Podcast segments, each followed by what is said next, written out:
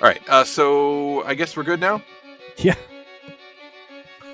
Happy New Year. Happy New Year. You're you're muffled every once in a while. You sound crisp, and then you sound muffled, and then you sound crisp. No, I'm sure it's fine. it's all good. All right. It's not right. All right. Believe what I tell you. I don't even know what's going on. What do we talk about on this thing? Um, well, it's called Holds Up, so I assume Yeah. we like Oh, right. see if older movies hold up, or is, do we still do that? It's uh, it's in the it's you know it's it's there for the taking. It's in the realm of possibility. Yeah, see like what commentaries hold up best. I think. Yeah, right.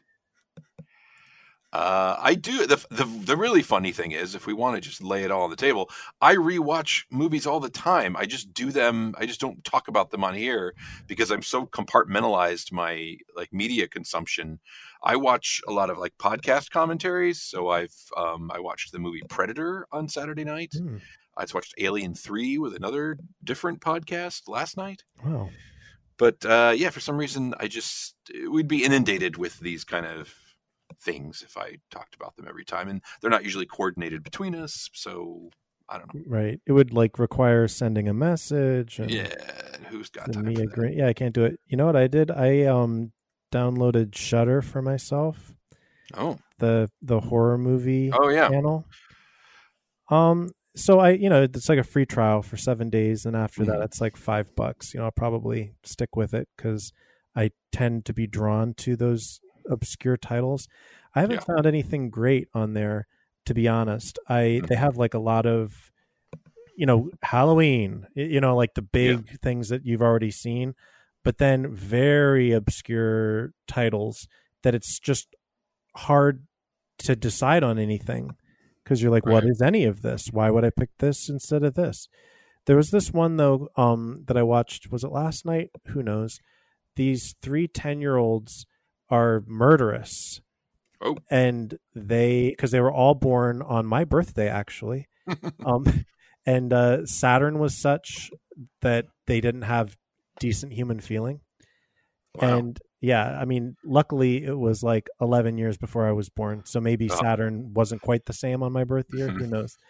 I would guess it isn't because Saturn isn't on the same year. Um, but it would explain a lot.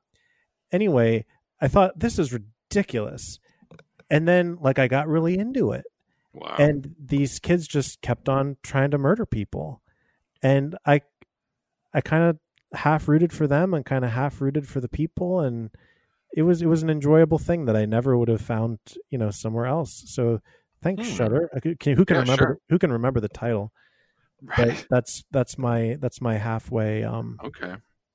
I've considered adding Shudder. I just already subscribe to too many things, so you know, at this point, it's got to be it's got to be a big deal if I'm going to add another one. But I feel like I would enjoy Shudder at the same time. Yeah. Uh, that reminds me of a, a, trailer that was kicking around on Twitter last week called Psycho Goreman.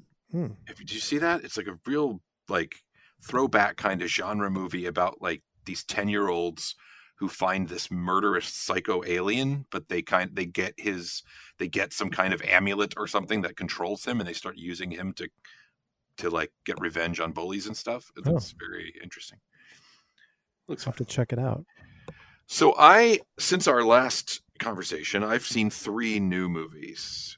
Uh, Yeah, I've- I've seen on my two of them. Okay.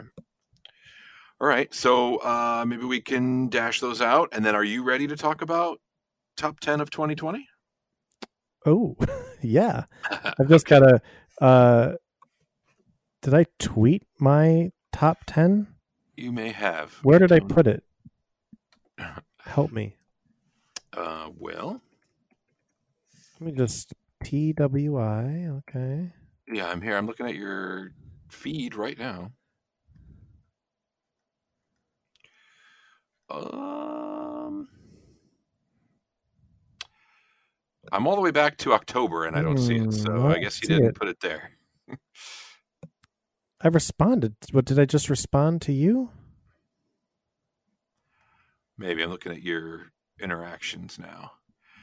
Oh yeah, so wait. No, I don't. Yeah, you did. Here it is. It's a, it's a reply.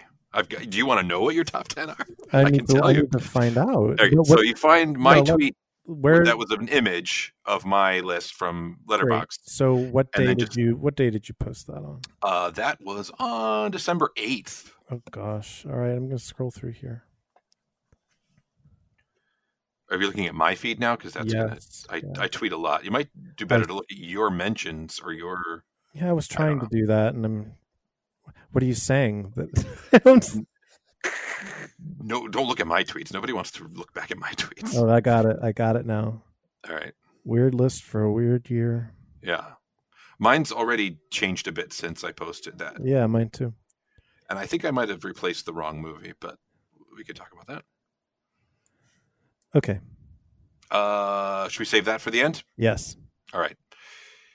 Okay, so uh, shall I tell you about the one that you didn't see? We'll get that out of the way. Yes, or do you please. want to see it and talk about it next time? Um, I probably actually will see that, but Okay. we don't. I'll give a I'll give a quick non-spoilery overview, uh, and mild recommendation for The Midnight Sky. So this is a George Clooney film, a 2020 drama fantasy sci-fi George Clooney film from him and his producing partner Grant Heslov, and it is based on the book by Lily Brooks Dalton, and it was written by Mark L. Smith. It also stars Felicity Jones, David Oyelowo, and uh, Caoilinn Springall and Kyle Chandler is in there. Tiffany Boone, lots of folks. Uh, it's a quiet, small movie, and a lot of the other actors I listed are in smaller parts and cutaways because most of this movie consists of George Clooney as a very aged uh, astrophysicist who is left behind on an uninhabitable Earth uh, because of his terminal condition. And this is all first three minutes of the movie stuff, uh, so that he can monitor uh, communications that have been lost with a crew of astronauts who do not know that Earth has become uninhabitable. And it's his job to try and get in touch with them and let them know before they return. Uh, that's pretty dramatic in and of itself. There are other things that happen. He meets a uh, a young girl who uh, enters into his company in a way that I won't explain, and that's Caoilinn uh, Springall as Iris. She's very young, very good uh, child actor. And I'll, I guess I'll just say, without since you're probably going to check it out, it's a very weird movie. It's being trounced by critics. It's not uh, being well received, but I rather liked it. It's long and not everything works, but it pushed some of my buttons with the. Uh, it's beautifully photographed. It's got very kind of dry sci-fi elements without getting over the top or wacky. It, um, but I, it's got some issues too in in how balanced it is and how the story is is structured and how it doles out information and that kind of stuff. But uh, I think it's definitely worth a watch. I think you might get some out of it. Yeah, it seems like the sort of movie I would watch, and it's a great thing to have on in the background. It sounds like, Yeah. right? Yes. I had I wanted to say my I, my go to joke was going to be this is what happens when you build a movie uh, around a quarantine beard, but this was actually filmed before uh, 2020. So Oh. this is not just not just Clooney looking in the mirror at his quarantine beard and saying, "Hey, I should play a uh, curmudgeonly." He does look. He, he looks almost like uh, Mel Gibson looks these days. Yeah, So- he's he looks different. That's for sure. Yep, yep, yep, yep. I mean, he's no Ben Affleck dropping his Dunkin' Donuts. Right. That no. that's a whole other kind of beautiful. poor Affleck.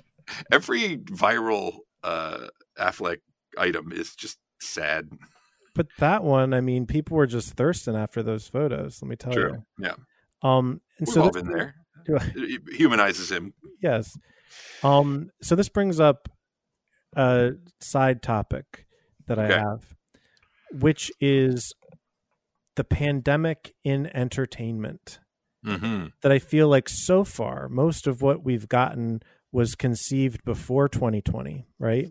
Yeah. and as soon as they can be back to work normally which kind of they they can begin to do that right depending on the production it seems like you could Right. try to stay distant and and put together something and nobody's going to want to see it You know, mm-hmm. does anybody want to watch life in pandemic land? Wh- What happens to the pandemic stuff that's just incidental because that's Right. what life was in this time?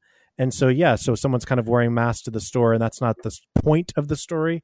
Like, I don't want something that reflects on the pandemic, but by the time they start producing again, it'll be like it never happened Right. in entertainment. When was it ever logged in Right. the movies and the TV that this even happened? Yeah.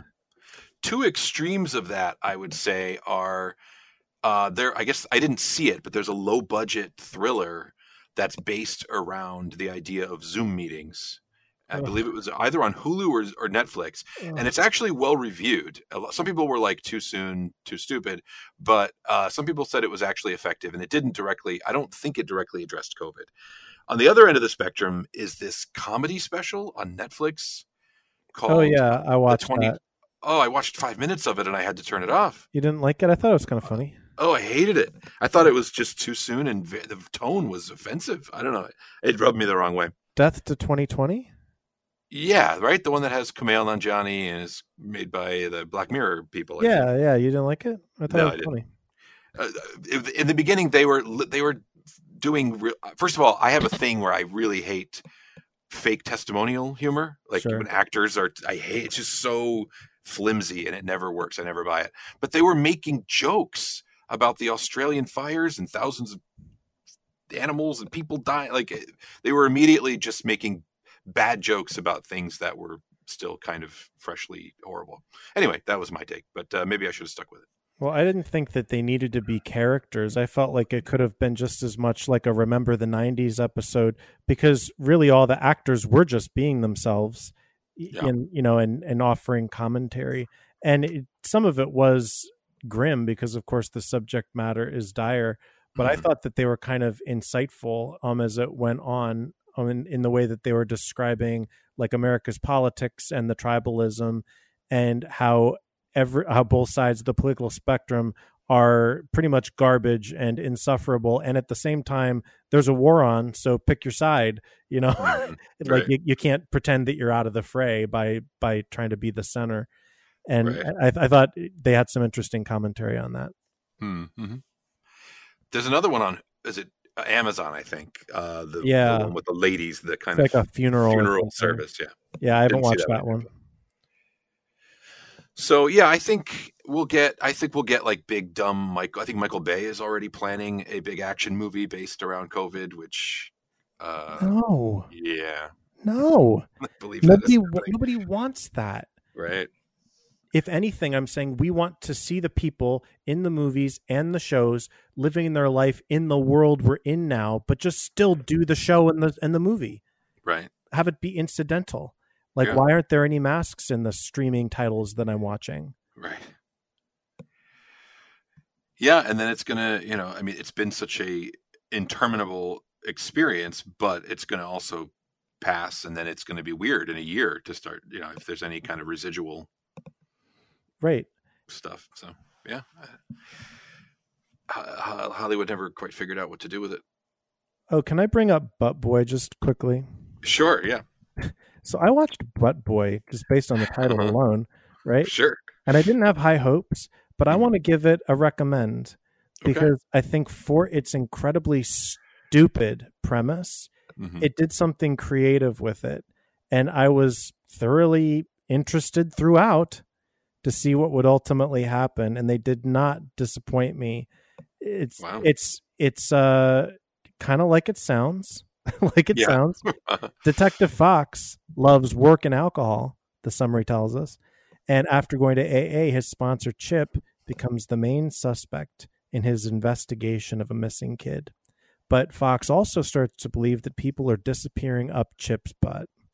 So very similar in to uh, what was the what was the one with the with the woman who eats stuff? What was that called? uh, swallow. Swallow. Yes, it's a Mhm. very similar premise where this guy Chip just is drawn to these small household objects, and he just like wants to put them in his butt. And he does, and he's incredibly gratified by it, like way too much and just bigger and bigger things start to disappear until suddenly people are going missing and I mean it's it's so Mhm. ridiculous, Mhm. but the movie takes it dead seriously, and and takes it to its logical conclusion where yes, there are scenes with people working together to escape his colon, like this is going on like in Honey I Shrunk the Kids sort of sort of set design, and who does a movie like this? I, do- I don't know. Who does a movie like this? I know. And so anyway, if you ever watch it, I would be interested in discussing it with you because I have some some uh, Okay. specifically gay thoughts about it. Okay. But I'll leave that uh, away. But Butt Boy, everybody. I watch listed it at your recommendation. It's sitting Oh, there. I don't know what it will take to to push the to pull the trigger. Push the yeah, be, be kind of be careful with your right. with your turn with your figures of speech and turns of phrase. right. Yeah. Well, you know, that very interesting and intriguing to uh, to say the least. So, I'm sure I'll get there eventually. Yeah, Uh, cool. Um, yeah. The only other thing I'd say before moving fully on from Midnight Sky is just to just a quick comment about the very strange and uneven directing career of George Clooney. Hmm. Remember, I remember him coming on the scene with as a director with uh, Confessions was his first movie, right? Of a Dangerous Mind. I don't remember. I remember what Good Night and Good Luck.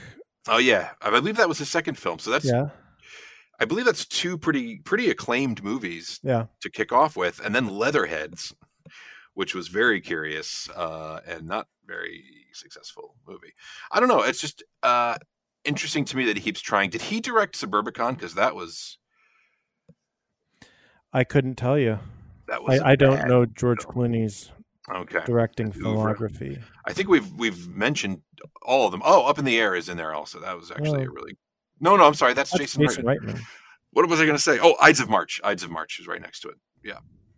I think we've listed them all then. Um, all right. Yeah. I don't know. I don't know if you had any thoughts about that, but uh, I don't. I I can't comment on that intelligently at all.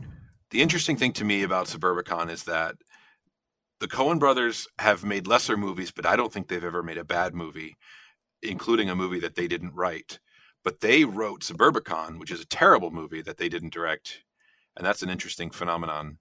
I guess it says something just about their process of actually producing a film that, uh, I don't know, they're good at it. hmm All right, good. Moving on. Great. Uh, Wonder Woman, 1984. Let me call it up. Did you? So you actually sat through this one, or I Did have you? Now I know you're not a superhero movie guy.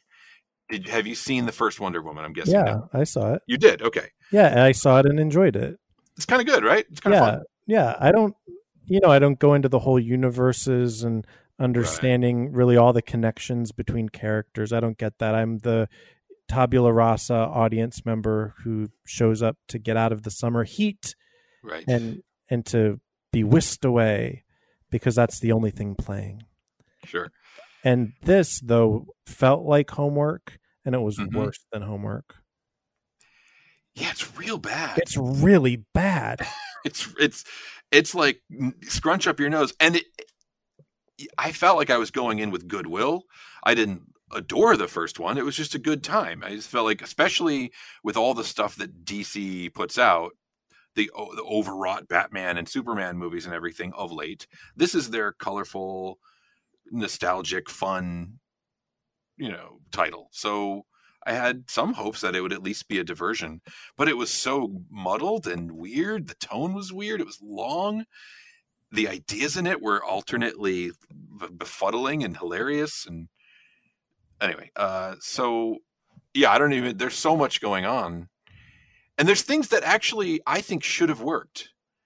Weirdly enough, I think the cast is good. Kristen Mhm. Wiig and Yeah. and Pedro Pascal. Uh, those characters I think could have been very interesting and entertaining in a movie like this. And so how to get them this wrong, and again, not like wrong based on the source material. I have no idea. I don't I'm not a you know aficionado, uh, but just in terms of how to turn this into a fun movie. Um, yeah, Yeah, I mean, do you want to speak to the plot before I go into my specific thoughts? Sure. So just very, very quickly, Uh, the nature of the Wonder Woman franchise is that she comes from this ancient uh, race of um, they're not Amazon women, but some kind of a Mm-hmm. ancient myth, mythological culture, and so she can her life spans many generations. So the first movie had her in World War One in No Man's Land, and now she's in the 1980s, and she encounters the Dream Stone, which is the MacGuffin of this movie, which is this ancient rock created by gods that can grant people's wishes, but it's kind of a monkey's paw kind of a thing where you get your wish, but then it takes something from you in return. And then this this silliness, which I thought was I couldn't believe that that was what the the the crux of the whole you know story was. That's so unbelievably cartoony, but I guess that that's appropriate. Whatever. Uh, yeah, so there's a whole lot of 1980s, haha, look at that, look at this nostalgia stuff. They managed to bring Chris Pine back in a very convoluted way that I won't get into unless you that's one of your things. And then there's Pedro Pascal is a oil guy. I guess there's just famous oil guys, but he's mad that he's not in the magazine of other famous oil guys. So he manages to get his hands on the Wish Stone, and the whole globe spins out of control, and Wonder Woman has to save the day. But meanwhile, she's sacrificed her powers uh, for something that I've already mentioned, and they've got to figure it all out. And it's convoluted and long, and Kristen Wiig is also somehow uh, cheetah girl, the cheetah in the middle of all that. The very very, very typical uh, Batman Forever kind of uh, Yes. Jim Carrey or the Uma Thurman, where the even Jamie Foxx in the Spider-Man movies, where it's like a, a milk toast bumbling character who then ends up with superpowers on the evil side and Right. I don't know. I, I- I didn't like anything about the movie. I mean, Gal Gadot is great; she's winning, and I, I, I like to watch her. But I, I didn't like really anything that was going on. What's your What's your thing, Dan? All right. So we're going to walk through this. Oh, okay. Okay.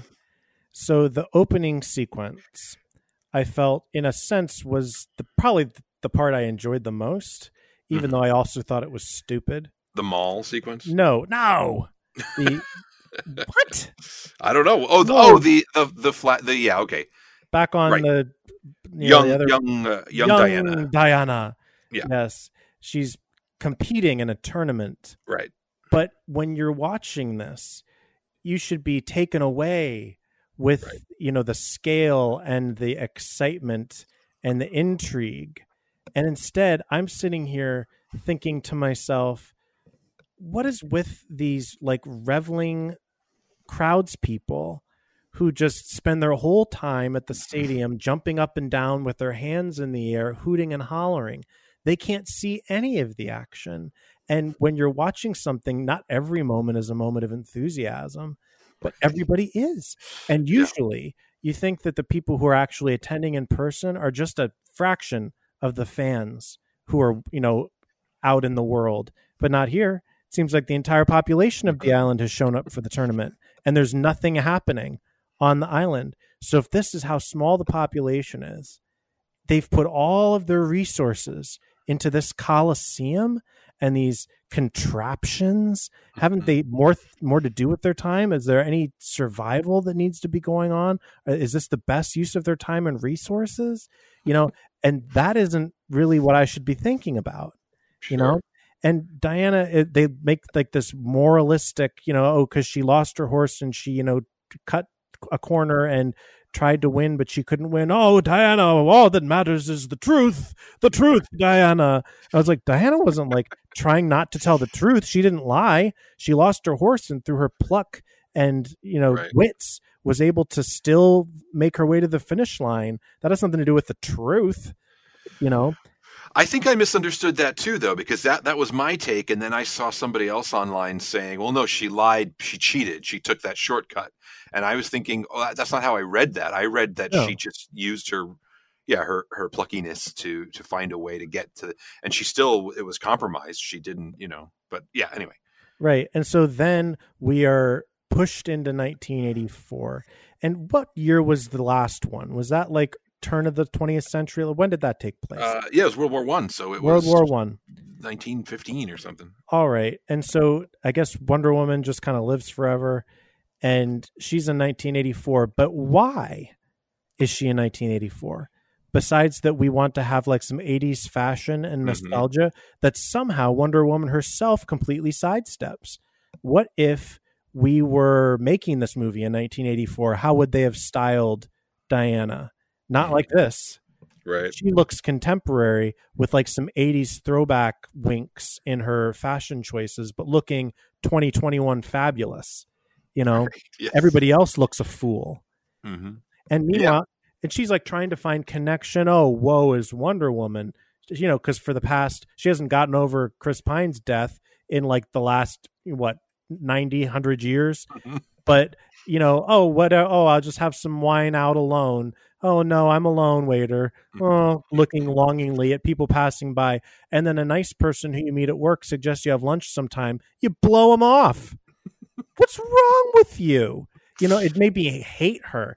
And like, whereas in the first movie, I found her her portrayal to be pretty winning and fresh and interesting. Here, I just eye rolled at her every choice. Mhm. I did not like Chris Pine's return. I didn't even recognize him at first. I thought, did they mess up his face at first, and that's why she didn't recognize him? Well, he But was I a different actor Wh- Why was? Why did that happen? because that's the th- I. Not, I had to research this after the fact to figure out what he happened. did. He was different, right?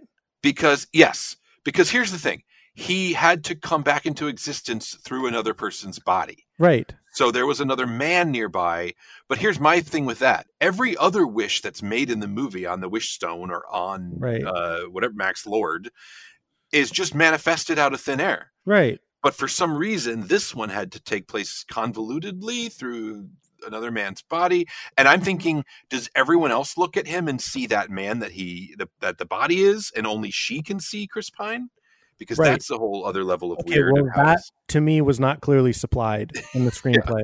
right. I was just confused.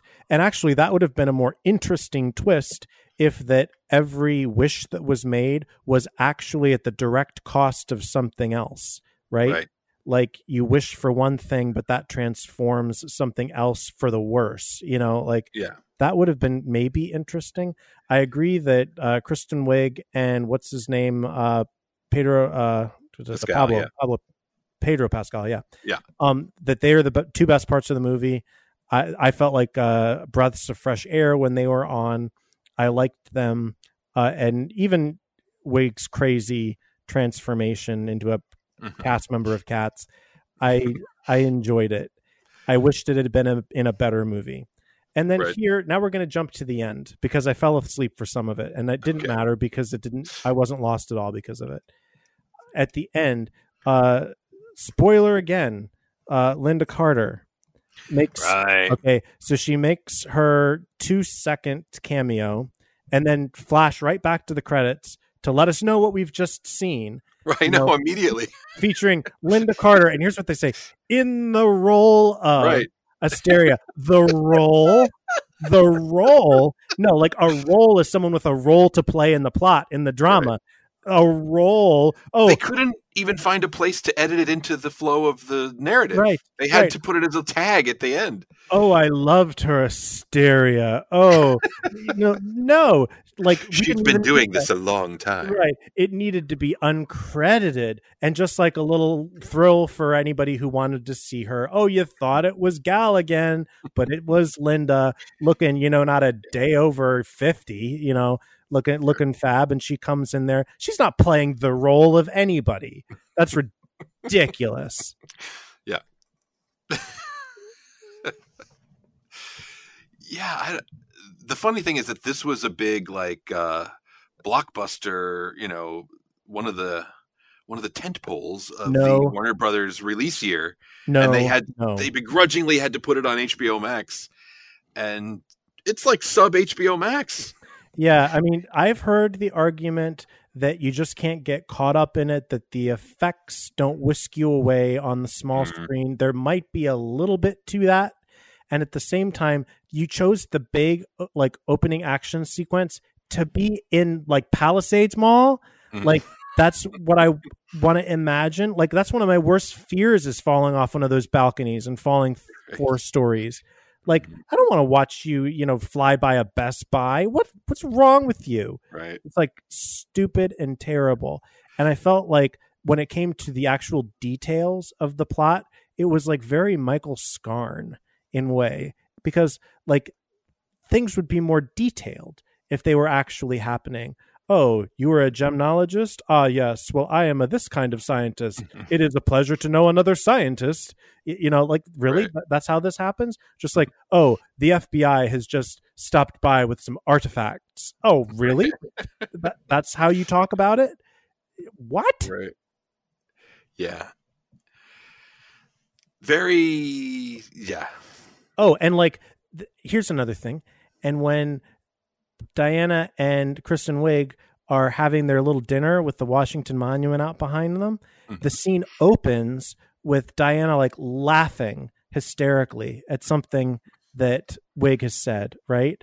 But the screenplay isn't clever enough Yeah. to have supplied something amusing for her to laugh at. And so it needs to begin with the laugh. Yeah. You're like, oh, it's good to laugh again. Oh, I haven't heard something that funny in years. Well, the audience would have loved to have participated. That's classy, uh, classic shitty screenwriting is to Right. start a scene with wild laughter, unlike any real human ever did, even at the funniest joke. Right.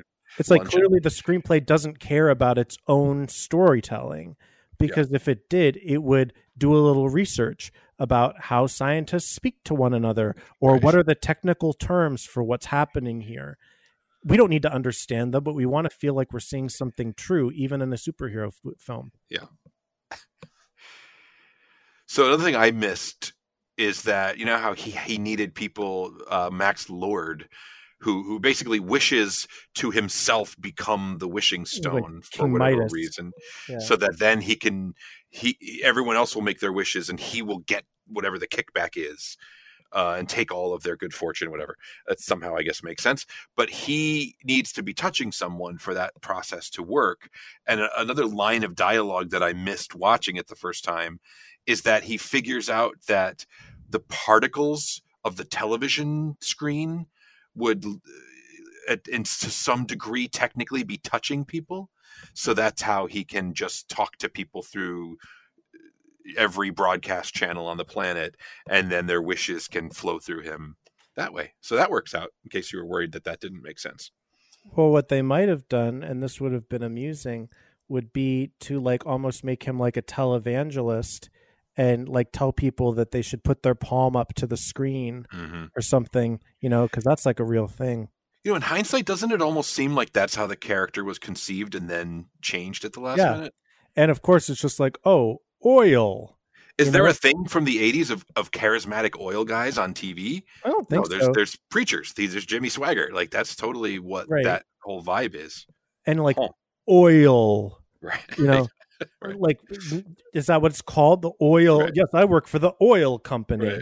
Oil. No, like what is it that you do? What is this thing? and he's a failed oil man. Failed oil man. Somehow has like million dollar investors who are getting a little. You, it's been like ten years and there's no oil yet. I'm Right. starting to wonder about you. This is Yeah. my son HW. One of the most baffling villains in a comic book movie, and a waste of a cool actor. Yes. Anyway, um, his son just wanted to be with him. Yes. Anyway, so yeah, that uh, Drank his milkshake. yeah, uh, a really um, just a colossal misfire.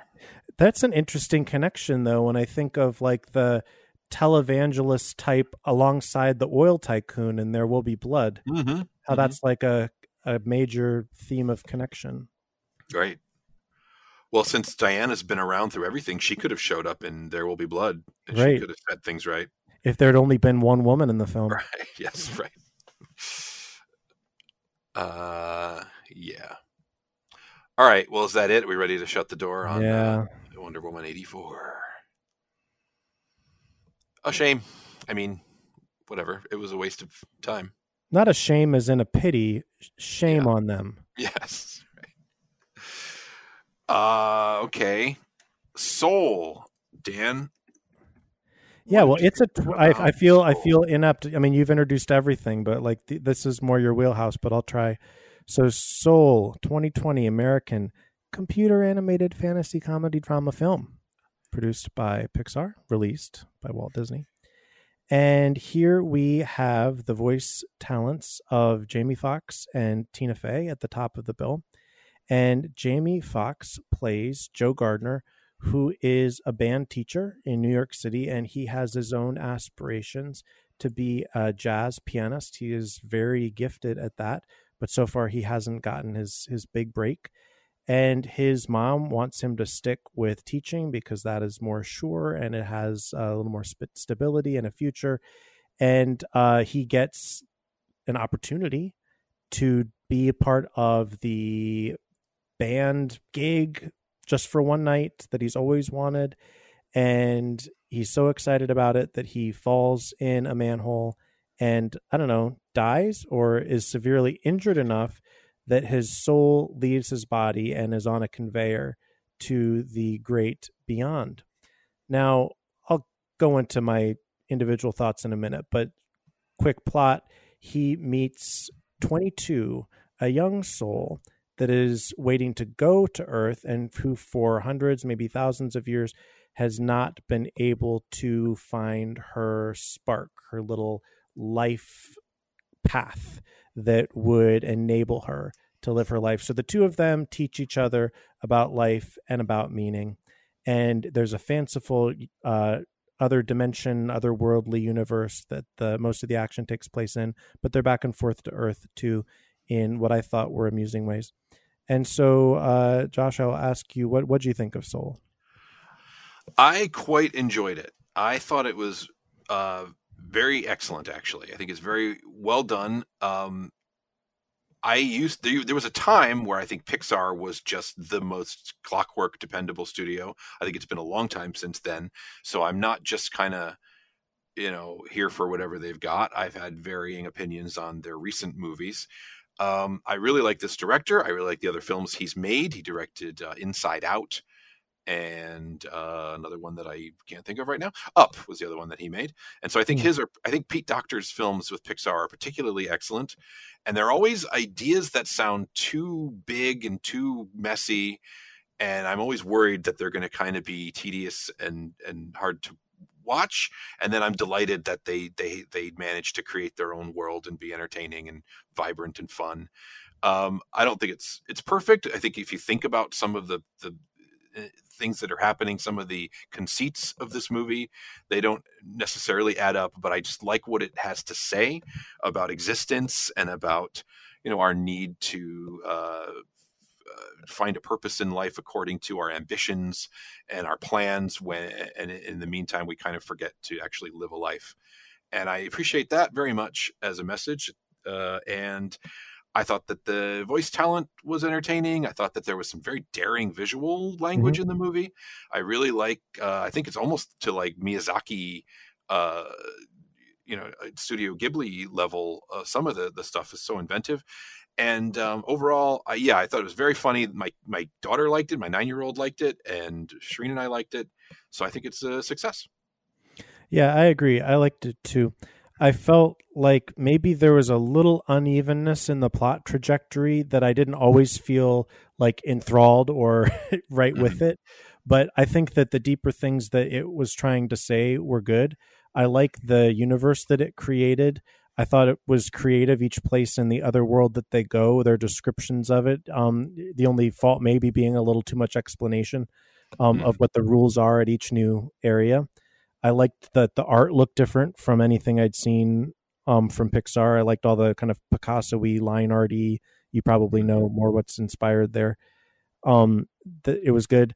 I liked the uh, overall aesthetic of uh, blackness and uh, black culture that i mean in one sense it's great to see that front and center and at the same sense um, disney pixar is using this for the wide audience that they want you know so mm-hmm. i've heard arguments for and against uh, centering that um, but what else are they going to do you know when they're when mm-hmm. they're trying to tell this story we've got uh, Phylicia Rashad um, as Foxx's mother and angela bassett as the jazz musician who he's trying to impress um, Questlove as the drummer, who's a former student, and uh, is it Donnell or Donnell Rawlings as Dez, uh, the barber that I thought that he had mm-hmm. a pretty pretty good scene with. Yeah. Um, about kind of the balance of what you hoped for and what happened and how what happened can be if not the exact same also something that's meaningful um yeah o- overall I, I i thought it was it was a success i enjoyed watching it Yeah, uh, Daveed Diggs is in there too. A very small part, but an interesting one. So, uh, he's the guy Paul, the the kind of hater guy from the barbershop. oh i didn't even gets, put that uh, together Yeah. I thought I recognized his voice, so I looked him up, and it was Diggs. Right. Hmm. Uh, yeah. I'm glad that Pixar is still um, swinging and still trying and evolving, and I don't Yeah, know. I don't know that these will always work, but I thought this one worked. is tina fey a surprising choice for this role I think so. I thought it was interesting how the character outright says, "I I have an annoying voice," and I'm like, Tina Fey doesn't have a lilting voice, but I don't think she has an annoying voice. No. Um, I wondered if it was developed for someone else, and then she stepped in, but I've never, I haven't read anything like that. Yeah, it was curious. I mean, because why is anything anything, right? Um, Right. But when you think of a, a disembodied, yet to be born soul, Mhm. really that could be played by any person, any age, any type. Right. Um, interesting that you would have picked, oh, 50 year old woman. Right. Yeah, apparently, she um, contributed to the screenplay, so she wasn't a last minute. I mean, it that doesn't mean she was necessarily going to be in it, but Tina Mhm. Fey uh, wrote portions of the movie. Right. I mean, there's something when I think of like um, Inside Out, Amy Poehler makes a lot of sense for that pixie, high energy, frantic, yeah. you know. And just to me, I don't. It's like Tina Fey. Was, Tina Fey was fine, Mhm. but I just feel like they they might have had a more inspired choice when really it could have gone to anybody. It's also a very strange. I mean, that for me, that's the, one of the parts of the movie that you just can't think about too much. Is twenty two as a as a character and an idea. Yeah. This is a pre soul. This is a person who. This is a, a soul that has not achieved personhood, but has lived in this limbo state for thousands of years, hundreds of years, whatever it is, and he, she, it knows all kinds of references. Like she has a a body of knowledge, like a person does Right. But she doesn't have senses, but she knows what things are. So I thought that to me, like the weird tension between never been never been a person, but has been around the block and is you know wizened and bitter was kind of weird. Like you can't really have both of those things at the same time. Right. How could you have been so traumatized not to want to live? Mhm. You know. Right.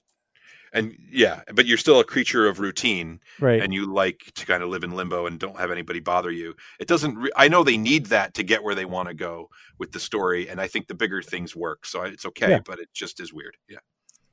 And my only other thought, and this is just sort of existential thought of when he's on the road to the great beyond originally, he's like, no, uh, no, no. And he's like resisting it, right?